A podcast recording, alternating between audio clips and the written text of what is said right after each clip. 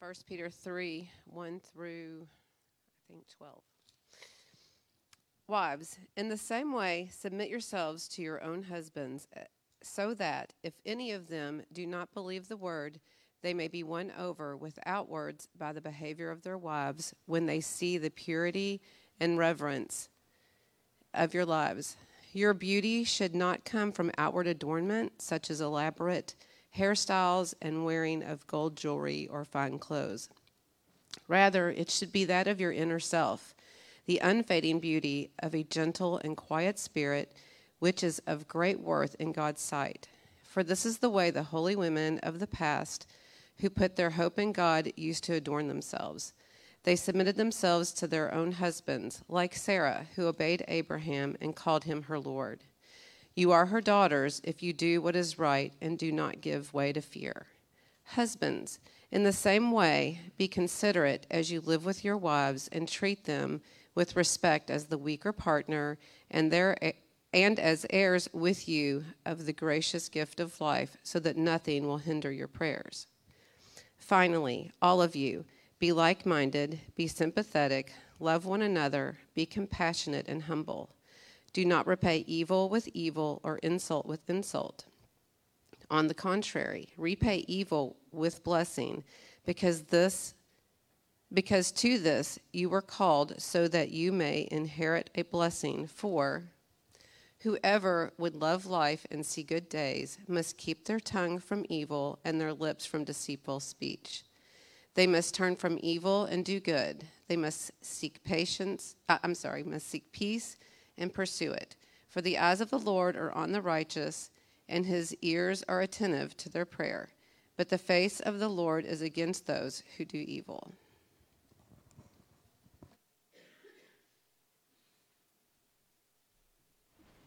Thanks, Vonda. Thank you, Vonda. Good morning, Encounter Church. It's good to be back together again, isn't it? We enjoyed our time in the woods uh, last week uh, there as a church family, and it's nice to be here. Uh, gathered under this roof, opening God's Word, thankful for uh, Michael and his team leading us in worship, leading us and preparing our hearts for God's Word today. And I'm glad you're here this morning to receive this Word. Uh, I know uh, when you hear uh, Vonda read passages like this, especially when uh, verse 1 comes out and says, Wives, in the same way, submit yourselves to your, your own husbands. Uh, you hear these passages, and especially in the world and the culture in which we live, um, sometimes I think we kind of, of course, put our guard up right away. And you wonder, okay, what's Michael going to preach like this morning? And will he still have a job by the end of the sermon? But it's passages like uh, 1 Peter, if I might just say a few opening remarks, it is passages like 1 Peter in particular, verses 3 through 6, especially 3, uh, verses 1 through 6, rather, in chapter 3. It's in passages like these that have uh, sadly been wrongly applied in, uh, in, ver- in, in far too many marriages. In other words, they've been taken to the extreme uh, in sinful ways. And even some in our church family have experienced and have found themselves in a marriage where the husband has selfishly demanded submission in ways that are nowhere near what the Bible teaches on how a husband should treat his wife. And so, a sermon like today's on a topic like submission in the context of a marriage this sermon is not going to be able to properly address every marriage relationship and every specific situation that might even be represented in this room, uh, that might be represented by those who are watching or listening at this very moment, or even in the future who might pull this up and watch it or listen to it at a later date. In fact, there are, there are far too many nuances when it comes to the struggles and the sinful behaviors that marriages face for me to be able to address every specific scenario. But my hope this morning, first and foremost, is that I will be biblical, that I will preach according to God's word and what some people might feel is a lightning bolt passage. Instead, you will walk away from this sermon with great hope and that you will be encouraged to know that God has your best interest, my best interest in mind, and that He has established guidelines and boundaries so that we can walk in a way, even in our marriages, most certainly in our marriages, that honor Him. Uh, and so, so I'm going to be sharing as well that, that in this passage, right, my hope is that we will be able to identify the overall theme of Peter's instruction in these specific verses and to recognize that there are several general applications that can be followed by all of us, not just wives in response to their husbands, not just husbands in response to their wives, even, but all of us, whether we're married or not. And I also want to say that if you are watching, if you're sitting here, or if you're watching or listening to this sermon and you find yourself in a marriage where you are being treated in such a way that is what could be classified as abusive, or the treatment in your marriage seems to be trending in that direction, my strong encouragement to you is to tell someone and to seek help. And depending on your situ- situation and the s- severity of your situation, the police even might need to be involved in that conversation. Again, I'm not a licensed therapist, I'm not a licensed counselor, I won't pretend to be one. I am quick to know when the situation is far outside uh, my salary cap. Uh, but I do know therapists and counselors who are licensed and who are ready and willing to help you. And I encourage you to get that help um, so that you don't have to suffer in silence and so that you can learn um, what is best action according to God's word in these situations. And also, maybe you, and this can be husbands or wives, maybe you are the one who is causing the mistreatment or the abuse in your marriage. And if you find yourself and if this morning, as you hear these words, um, I pray that God's Spirit would convict your heart and that you would repent and that you would receive the forgiveness and that you would learn how to honor the Lord in your marriage and how to treat your husband, if you're a wife, or your wife, if you're a husband, how to treat them in a way that is good and pleasing to the Lord. And so, and in that situation, if you are the one who is causing the harm, then you too need to reach out and ask another brother or sister in the Lord to come alongside you so that you can learn the way that God has laid out for us. In all these situations, I want you to know that beyond, again, this morning's sermon is not able, the time permitted, is not able to address every specific scenario. But I do want you to know that help is available, and I encourage you to step out of the shadows and to receive that help if you find yourself there. So, with that being said, I want to ask the Lord to help us. I will add a little bit more prayer uh, along with Bill's prayer, not praying because his didn't do the job, but just I know I need the help. And so let me pray. God, I do ask, Lord, I echo Bill's prayer, and I ask, God, that you would help us, Lord, that you would be the teacher here this morning. God, you have given us your word to give us a glimpse of who you are, your love for us, and how we can live as your followers.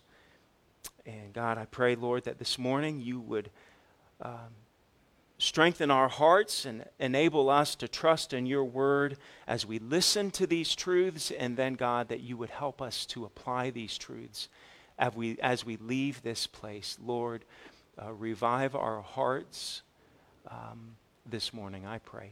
In Jesus' name, amen. Uh, orderliness in any organization, in a community, a team sport, uh, orderliness in a, in a family or a business, orderliness in a government, orderliness in a church. In all of those relationships, all of those organizations, orderliness is important. It's orderliness in these relational arrangements that allows those who are involved to be able to function in a way that promotes faithfulness and flourishing. Uh, orderliness and any type of structure allows every role in that relationship to have a specific responsibility that is then carried out in a beneficial way for everyone who is involved. Take, for example, if you were to go to an upscale restaurant, uh, there's all types of different roles, right? You walk in the door and you are met by the host or the hostess, and they will lead you to your seat. You have the waiter who shows up or waitress, they show up and take your order. Then, after you're, you're done eating, you leave, and the bus boy comes and does his job, or the bus gal, and she does her job. And all the while, you've got a whole host of people back in the kitchen that you never see who are fulfilling their roles. On the football team, right? It's football season, isn't it? The quarterback has a role, and the lineman has a role as well. And they have specific roles, specific responsibilities that, that go hand in hand, that work together. If the lineman on the offensive line doesn't do his job, then the quarterback can't do his job either. If the quarterback fails to fulfill his responsibility, then the lineman is going to become frustrated as far as, like, why am I working so hard for you to just keep throwing interceptions? As well in the classroom. The teacher, he or she has a role, and the student has a role. Maybe you are in the field of construction, you understand that the general contractor has a role and the plumber has a role. Maybe if you've ever flown the friendly skies, you understand the pilot has a role, and so does the airline mechanic. Put yourself in that situation. Could you imagine if you were boarding an airplane on your way for a fall break vacation, and there, as you stepped onto the airplane, you were actually greeted by the airplane mechanic? And he begins to tell you that he is actually going to be the one piloting the plane today for your flight. The mechanic is standing there in his greasy overalls. He's shaking your hand with his greasy, he's shaking your hand with his greasy hands, and he says, Welcome aboard. I hope you enjoy the flight today, as I will be the captain of this plane. I can only imagine that if you and everyone else who's boarding that plane, confusion and frustration is going to be experienced by every passenger wondering why has the pilot abandoned his post and instead allowed the mechanic to sit in the captain's chair? I think we would all say, right? Uh, it's like that old com- commercial that, that we heard a, a, year or two ago, right? It, it's the instructions stay in your lane, bro, right? It's like mechanic, get back to the engine, pilot, get back to your chair. There are roles and responsibilities. People have been gifted in different ways. And orderliness in these roles and responsibility, these or, this orderliness is for everyone's benefit. And inherent in orderliness is the practice of submission. At times, there's a direct line of submission where organizational structures, a boss and employee relationship, at times there's that direct, clear, direct line of submission where organizational structures determine who's in charge, while at other times there's a mutual submission where we submit to each other in different ways. And I thought of this illustration the other day as, as you're driving down, right, maybe on the Gene Snyder or the Watterson and driving around, you see the signs for construction two miles ahead, and then it says construction one mile ahead. And what do you start to do? You start, Right, and it says left lane closed. You start to practice mutual submission so that there can be orderliness as you travel through the construction zone. And so, as you get closer and closer to those cones that are going to start creating that bottleneck that's going to start cramping you over, what do people do? You just say, okay, I'll just start getting over. And the guy who is now behind you, he's submitted to you in a mutual way, allowing you over.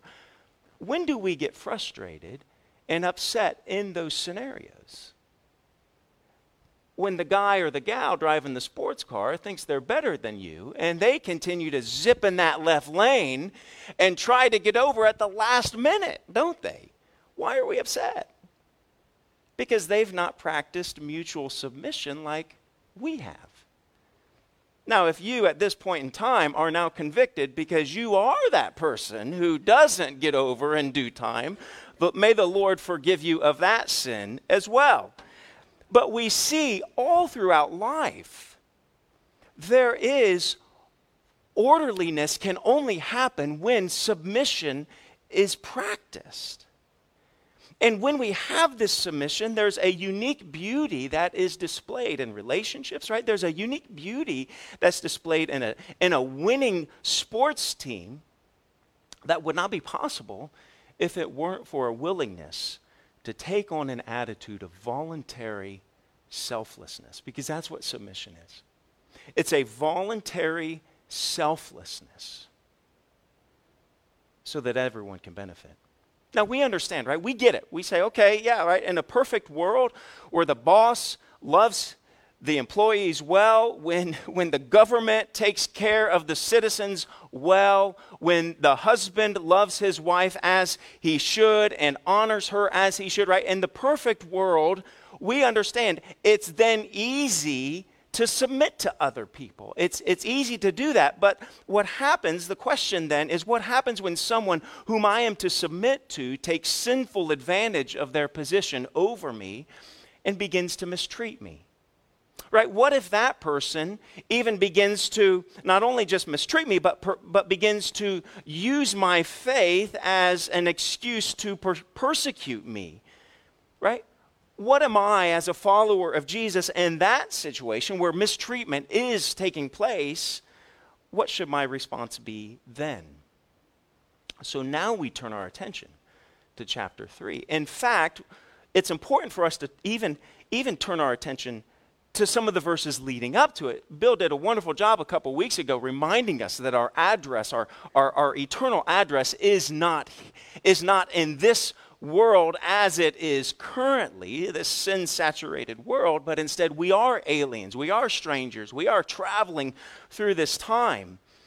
But in those verses leading up to chapter 3, Peter is addressing those followers of Jesus Christ. He would have been writing new believers Again, right, as the gospel, as the resurrection of Jesus, as we learned as we walked through the book of Acts a number of, of months ago, that, that people are coming to faith. And so what it's doing is it's, it's kind of upsetting their apple cart a little bit. It's changing the way in which they live, it's changing the way in which they respond to people. It's even inviting mistreatment by those in those structures of orderliness whom they are to submit to.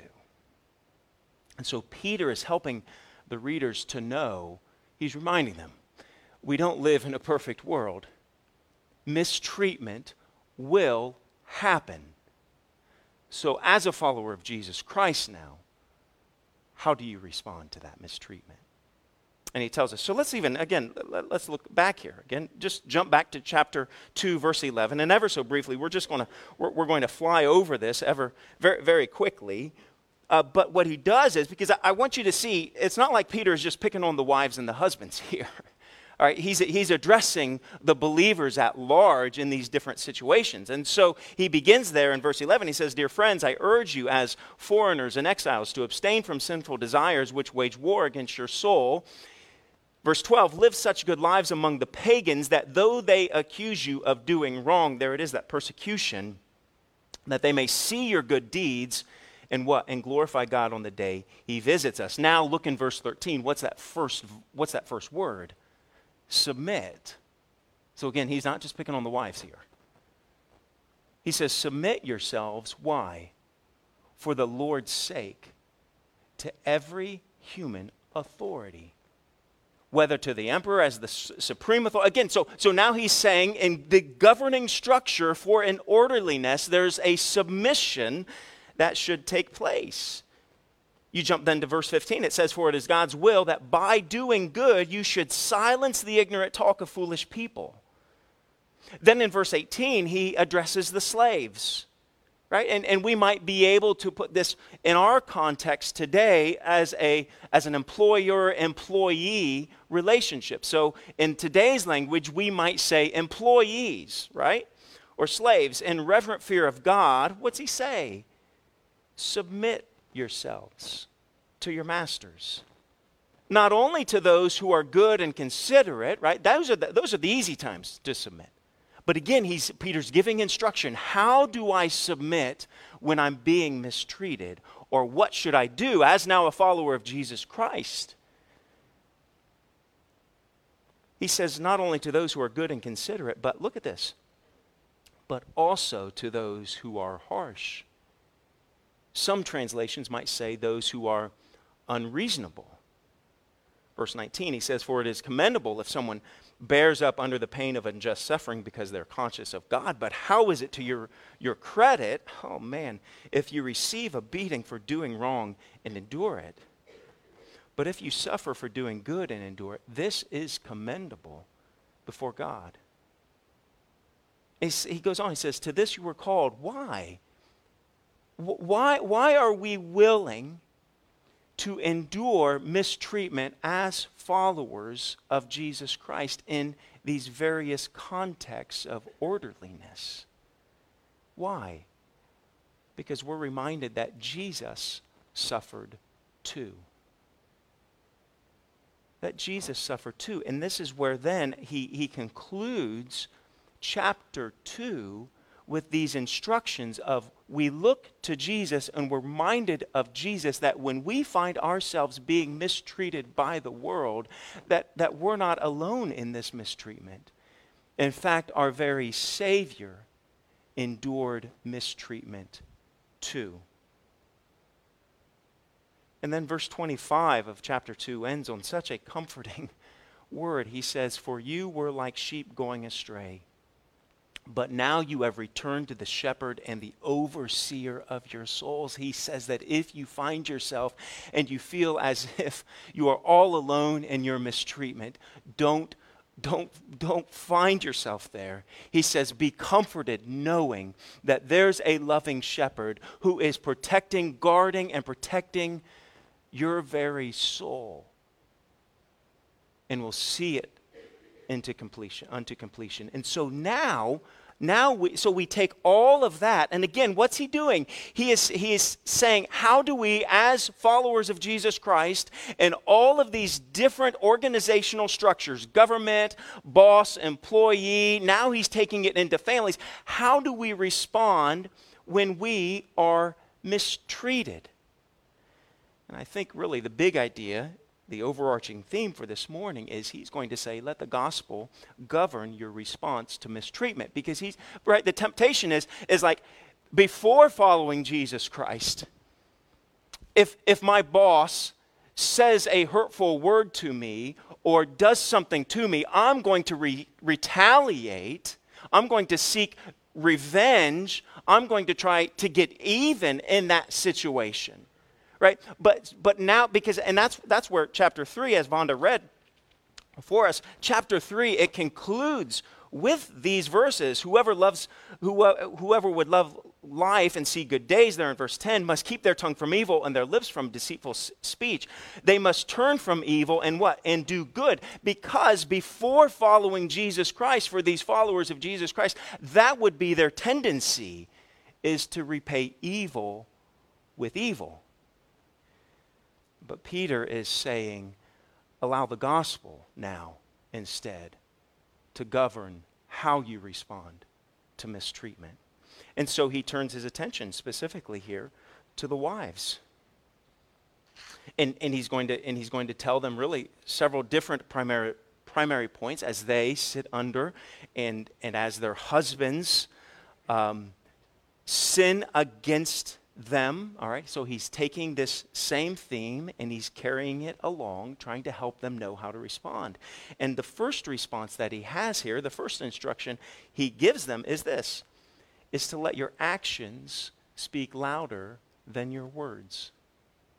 To let your actions speak louder than your words. Let's go ahead and jump right in. He says, Wives, in the same way, submit yourselves to your own husbands, so that, if any of them do not believe the word, they may be won over without words by the behavior of their wives when they see the purity and the reverence of your lives. Now, again, I believe that these words of instruction can also be rightly applied to other relationships, to other organizational structures. All right? Because let's face it, we can tend to respond when we are mistreated, we can tend to respond with a critical or with cutting words toward a person who mistreats us.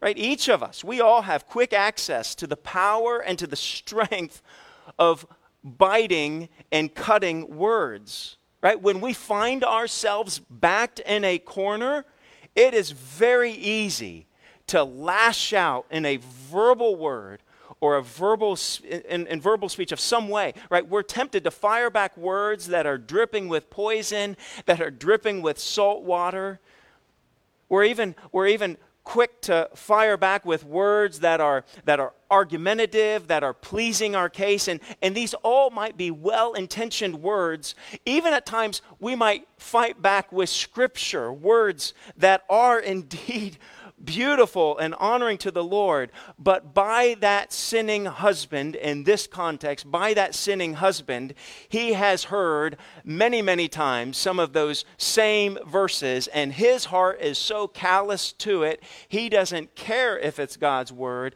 and it's only going to cause him to become even more enraged. And so, what Peter is saying is that when you're mistreated, and again, I'm going to say husbands and wives, but I'm even going to apply this in other situations. He is saying, instead of words, let your actions speak. He says, let your actions shout the gospel. He's saying when your husband mistreats you, when he sins against you in various ways, and understand, again, like we, we hear these words and oftentimes we apply them in some of the worst case scenarios. All right?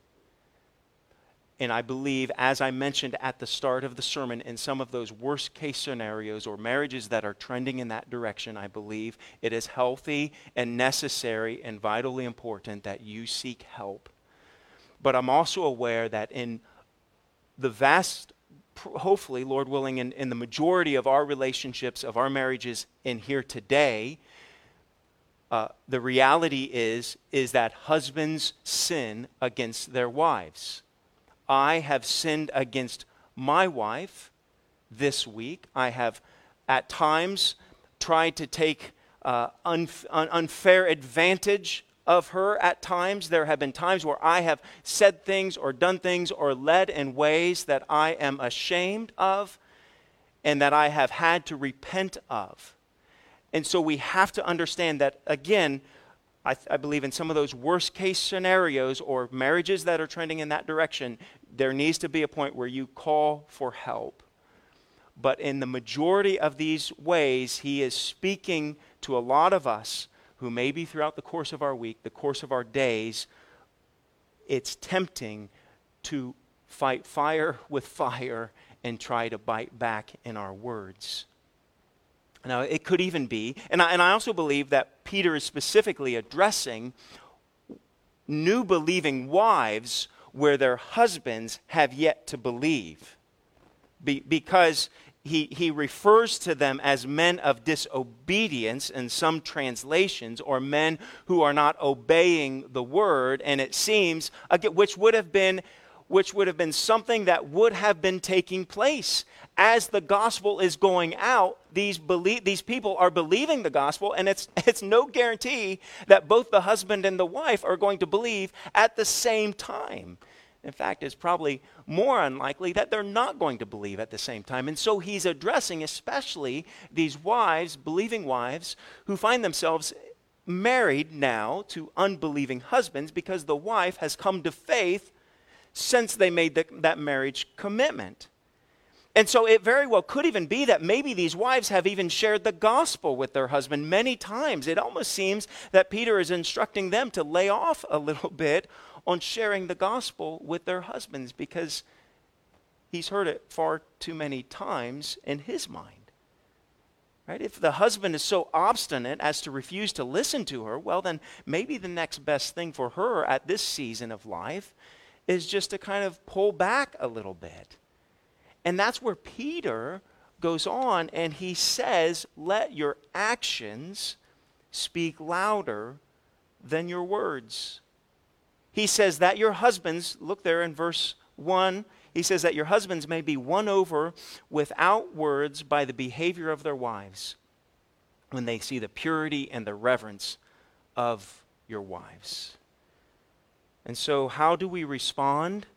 Whether it's in the marriage relationship, I believe whether it's in an employee employer relationship, and all of these relationships, that when we are mistreated, I believe that our lives and the actions of our lives should be speaking louder than our words and that we should be very careful to guard our words so that we are not repaying evil with evil.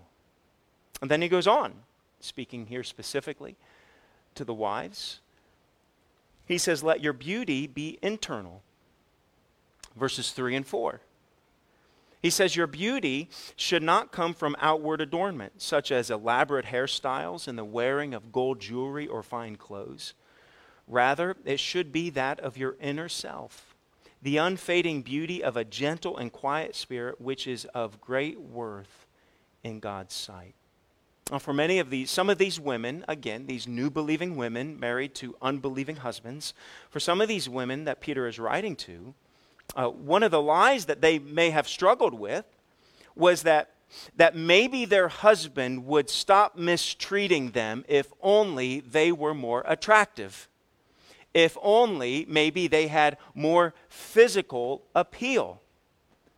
Throughout the, right, they're blaming themselves and saying, maybe he's mistreating me because he thinks I'm ugly. Throughout both the Old and New Testaments, outward adornment was an obsession by some women living in this day and age.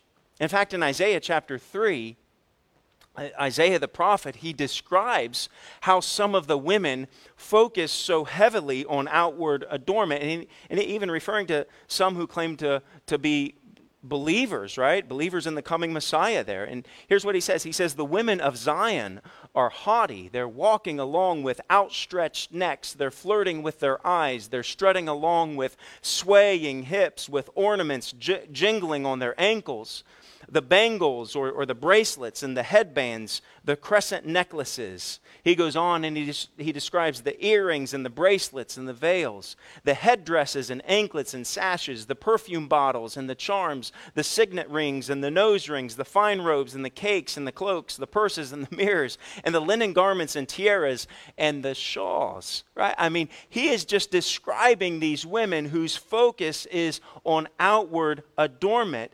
And don't be impressed with this, all right? Don't be impressed with that description because in this time, Isaiah is actually speaking judgment on those who focus so heavily on outward adornment. And so it could even have been that for these women Peter is writing here, uh, that for that, that, that for them to try to win over their husbands through outward adornment and external appearances, it actually might only fuel his mistreatment of them rather than causing him to turn his heart away from that sin. Now, understand, all right, there's nothing wrong with wanting to be beautiful. I think for all of us, right, we probably put on maybe a little bit of a nicer set of clothes to come here, then maybe we would go out to mow the yard or do some chores, right? We, there's nothing wrong with this of wanting to be beautiful, but the instruction here is not to abandon all hopes of a nice appearance, of a nice appearance. Instead, the instruction to these wives is don't prioritize outward adornment over inward beauty. It's a beauty instead that allows God's beauty to shine through you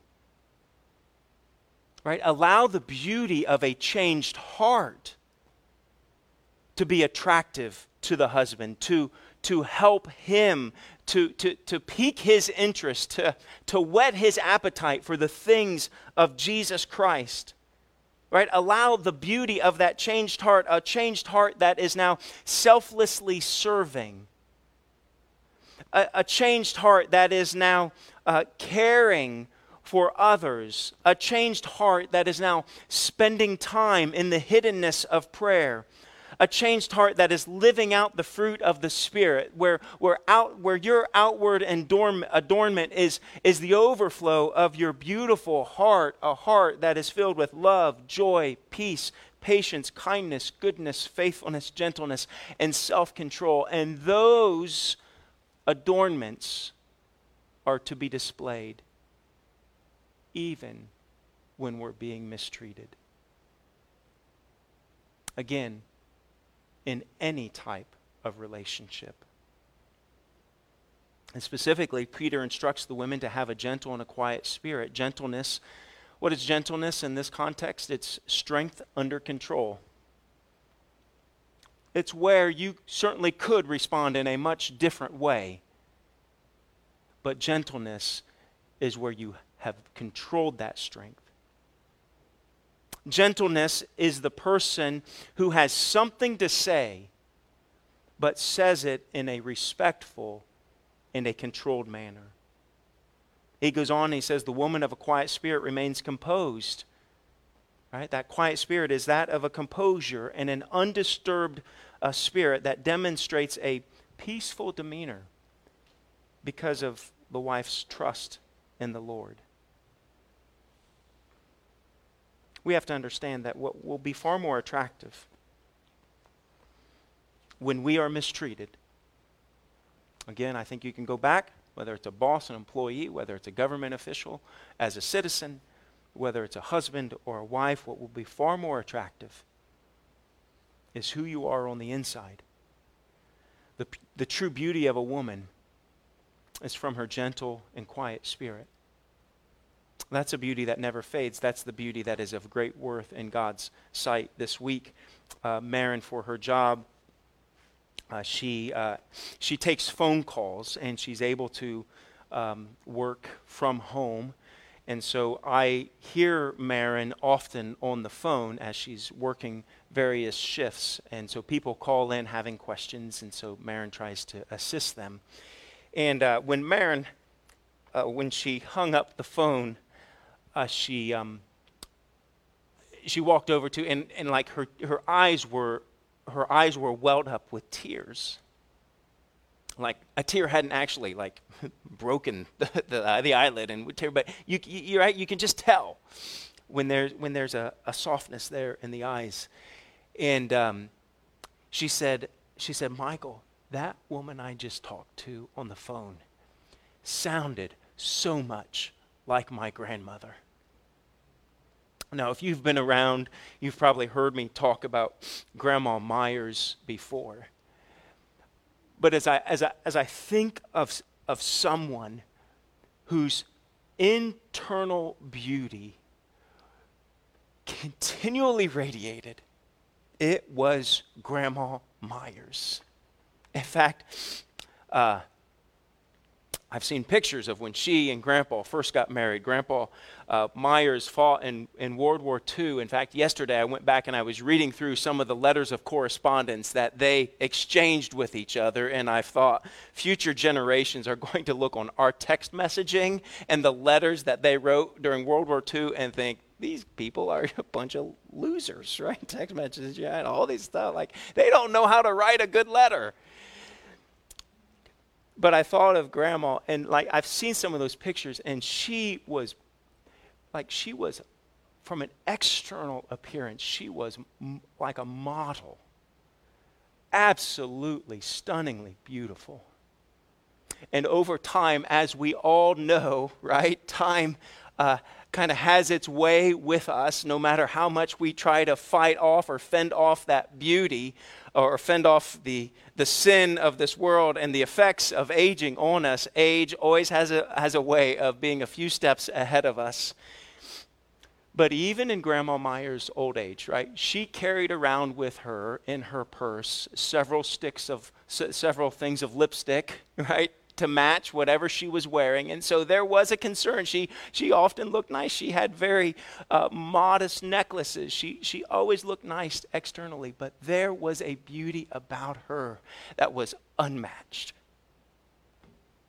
Unmatched. And that that the aging process could not touch. And I'm reminded of that, and, and I believe that as followers of Jesus Christ, we need these men and women who have walked before us, who are beautiful and handsome on the inside, whom we can learn from and say, How do you respond when you're mistreated?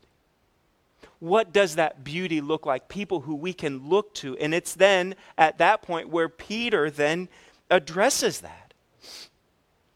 This third point, right? He says, Now let your hope be in the Lord. He, he, he reminds them, right? Let your actions speak louder than your words when you're mistreated.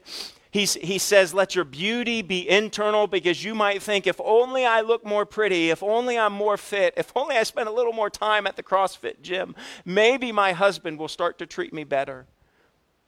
If only I have a, a stronger appearance, maybe my boss will respect me more. But Peter says, let that beauty be internal. And now he's going to, in chapter, in, in this final point in verses 5 through 6, he's going to say, let your hope now be in the Lord. And Peter then encourages the women to consider models of faithful women of the past, to consider people like Grandma Myers,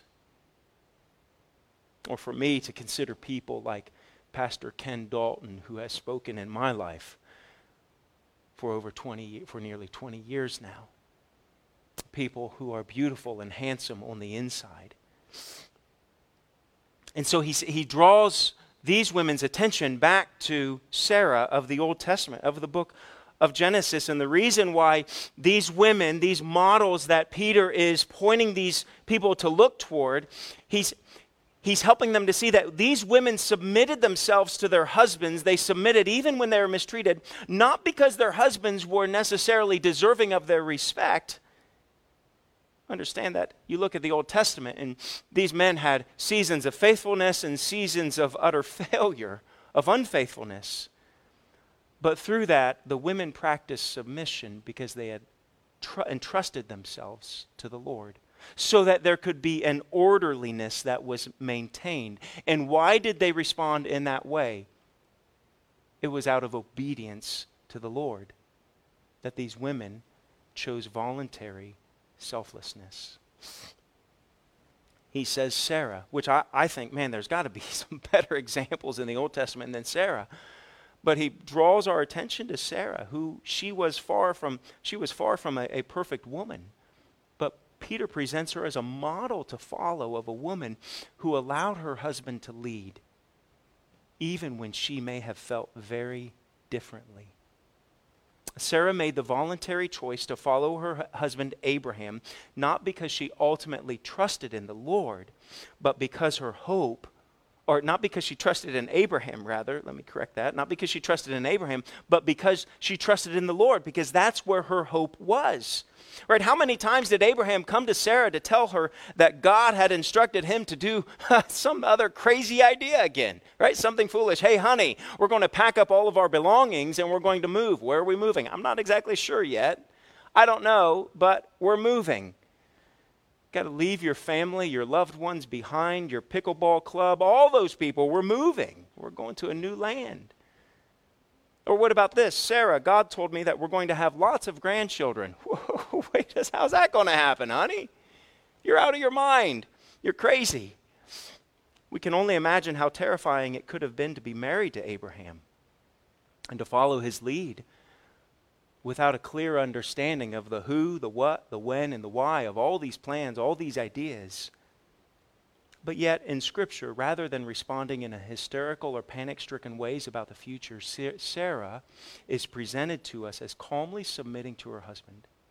Why? Because Sarah's hope was not in her husband, but her hope was firmly planted in the Lord. believing that God's purposes will be achieved in spite of her husband's failures. And so Sarah chose to have a willing attitude to allow her husband to lead.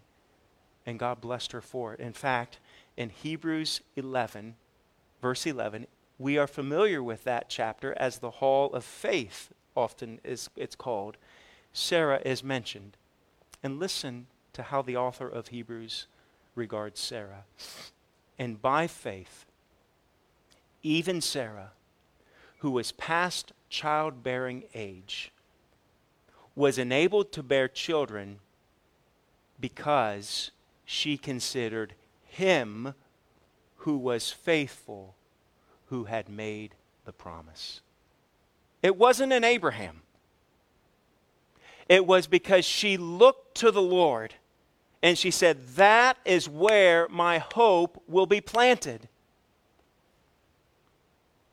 You see, when we allow our hope, and if I may just speak specifically to the wives here, when you allow your hope to be in the Lord, and you're able to, to acknowledge your husband's failures, to not ignore them, but instead to look to the Lord and let your hope be set in that, it frees you up then to regularly and honestly and sincerely pray for your husbands. It allows you to live out biblical instructions on how to love your husband well, not because he necessarily deserves it. These men that Peter is, is highlighting, they didn't deserve to be respected in that way. But because Peter says, let the model that you are following be that of one who lets their hope be in the Lord, then you entrust the entire situation to God. When our hope is in the Lord, we're able to guard our hearts from a spirit of self pity or despairing thoughts. When we allow our, our hope to be in the Lord, we do lovingly and wisely confront our husbands, the husband in his sin, when those opportunities are made available. When the wife lets her hope be in the Lord, she seeks the counsel and the comfort of other believing women who will help walk alongside her. She doesn't seek their counsel just so that she can vent. She seeks their counsel so that they can walk alongside her and speak into her life. When the wife allows her hope to be in the Lord, she is then able to serve as her husband's cheerleader and not as a, as a constant critic. She's freed up to be able to offer words of praise and encouragement whenever possible. And those opportunities might be few and far between. But you are searching hard for something to encourage him about. Why? Not because he deserves it, but because you, like Sarah, your hope is in the Lord. You're able to fall asleep at night knowing that you've sought to honor the Lord even when mistreated. And ultimately, then you remind yourself that your value is in the Lord.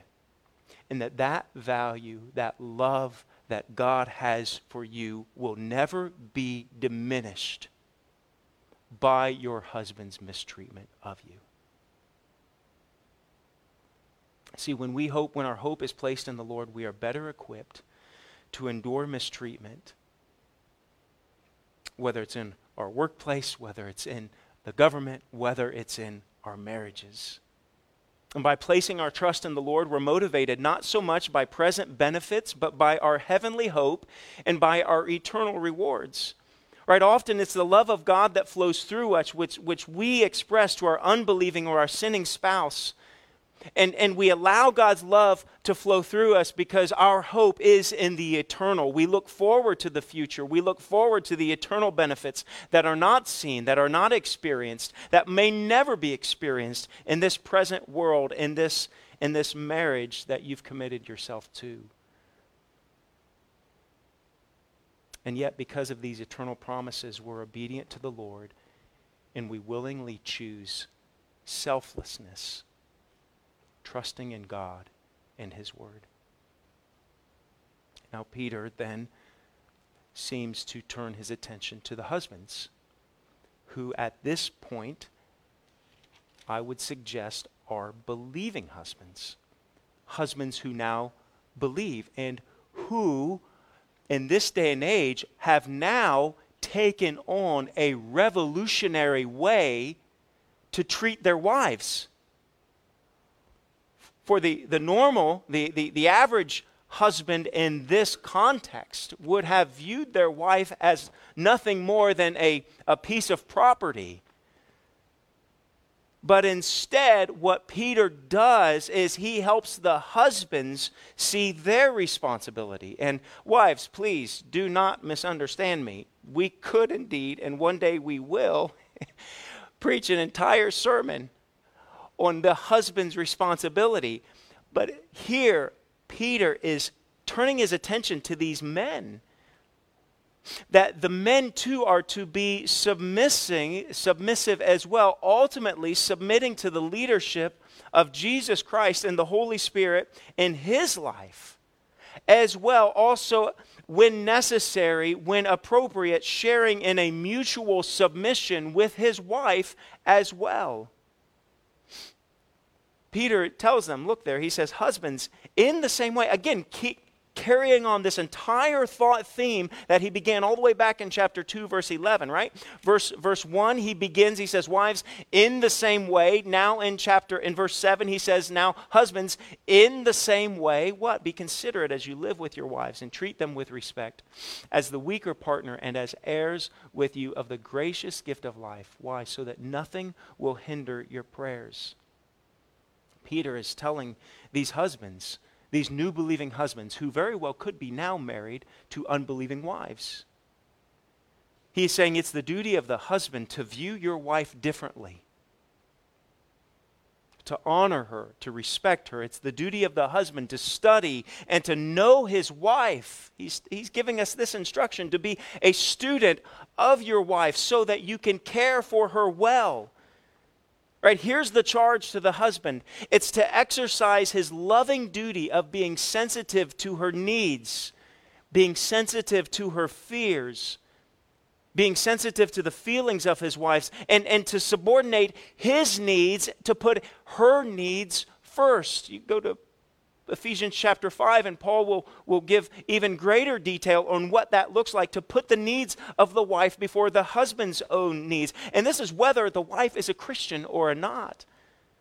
That husbands are always to show courtesy and companionship to their wife. The husband is to recognize the wife's physical limitations it's not, he doesn't speak about of her as the, as the weaker part or in, in a demeaning way. He's merely just speaking of as far as when it comes to mu- in a muscular and a physical way. He's saying recognize her physical limitations and keep all of these considerations in mind. Pastor Warren Wiersbe has a good word for us here. Listen to this, men. It says the husband should, should treat his wife as that of an, an expensive, beautiful, fragile vase in which she is a precious treasure. Sadly, after many men get married, many husbands forget to be kind and gentlemanly, and they start taking his, their wives or his wife for granted. The husband forgets that happiness in a home is made up by all the little things, including the small courtesies of life. Listen to this. This would be worth re- recording or rehearsing, reminding yourself, memorizing, he says, big resentments often grow out of small hurts. Big resentments by the wife often grow out of small hurts. Husband, there is no insignificant hurt. It matters how you treat your wives. And I'm looking over here to some newlyweds and soon to be new, newlyweds. This passage is so important for you because this goes contrary to what the world teaches. and what the world preaches. And if Trent and were sitting there, I would say the same thing to them. Heed God's word,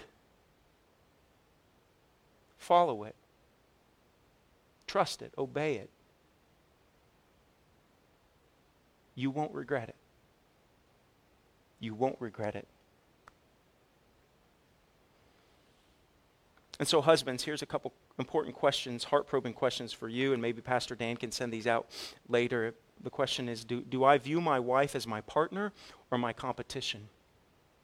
Do I view my wife as my partner or my competition? Husbands, right, as we honor our wives, am I quick to forgive her or do I hold on to grudges? Husbands, do you study and seek to understand and know your wives better? Husbands, how are you waking up every day looking for opportunities to serve your wife? Husbands, are you easily offended? Or are you sensitive to your wife's feelings, her ideas, and able to truly listen to what she has to say? Right? If you're easily offended and she has a remark, an area that you might be able to grow in, you'll shut that off and you'll respond in anger. But if you trust your wife, if she is your partner, you'll listen to, some, to, to, to her, her commentary, to her, her thoughts, to her opinions, so that you can learn and so that you can grow in that. And then finally, another helpful question is, is in what ways am I intentionally helping my wife to grow in her relationship with Jesus? Maybe you're sitting here, you're a husband, and you struggle to lead. Maybe you find yourself as one, or maybe you even find yourself who, as one who is controlling. Maybe you do mistreat your wives. And for that, you need to ask for God's forgiveness you need to ask for your wife's forgiveness. And you need to invite others to walk alongside you to help you in your marriage. My encouragement, men, as I've encouraged the women to find other godly women who have gone before them who are beautiful on the inside, my encouragement to you, men, is to find another mature man who can come alongside you for mentorship, who you can learn biblical leadership skills from so that husbands, you can honor your wives and that you can encourage them and together seek the Lord. Gentlemen, our men's retreat is coming up here in just a, f- just a, a few weeks sign up, we're talking about the importance of mentorship. And I'm excited that Pastor Ken Dalton, the one who I mentioned earlier, he is going to be sharing with us on Friday night and Saturday morning. Pastor Dalton has been such a wonderful encouragement to me. He has talked me off of the ledge of crazy ideas more times than I'd like to admit. And he has spoken truth in my life. And he'll be there to help us where we can take even what we're learning here this morning and apply it and live it out so, gentlemen, get there, be there, show up, participate. On Friday night, we have a, have a time in which for marriage enrichment. Listen, you are not beyond the need for encouragement in your marriage. I don't care if you've been married 60 plus years, I don't care if you've been married two weeks. You need encouragement. And not only that, you can be an encouragement to other people. And so on Friday night, the, both sign-up sheets are out there on Friday night at 6:30. We need you to show up and to be here so that we can take what we've learned and discussed and now apply it. Dr. Uh, Paul Tripp does a wonderful job. It's a video series, and you might say, oh, it's not live in person. I'm telling you what, this video series is, is dynamic, it's dynamite, and it will cause you to ask the hard questions and be an encouragement to you. So, all that being said, what do we want to do? Right here is to let the gospel govern our response to mistreatment. Is to let the gospel, and again, whether it's in, as Peter begins, whether it's in government, civilian, boss, employee, husband, and wife, whatever that is, he says, when you are mistreated, because you will be mistreated, allow the gospel He's giving us some general themes that we can apply and how should I respond to this mistreatment. Would you just pray with me here? And God, now, uh, thank you, Lord, uh, for your word. God, I just pray that uh, this would be um, hope filled for all of us, whether we are married or not. But God, that we would be reminded uh, that ultimately our hope is in you, regardless of how we are treated. And um, God, we see that hope displayed for us there on the cross, and we thank you, Lord, for Jesus. And so, God, I just pray, Lord, for each person who's heard this, and myself as well, Lord, train our hearts to be obedient to you and to trust in you. In Jesus' name, amen.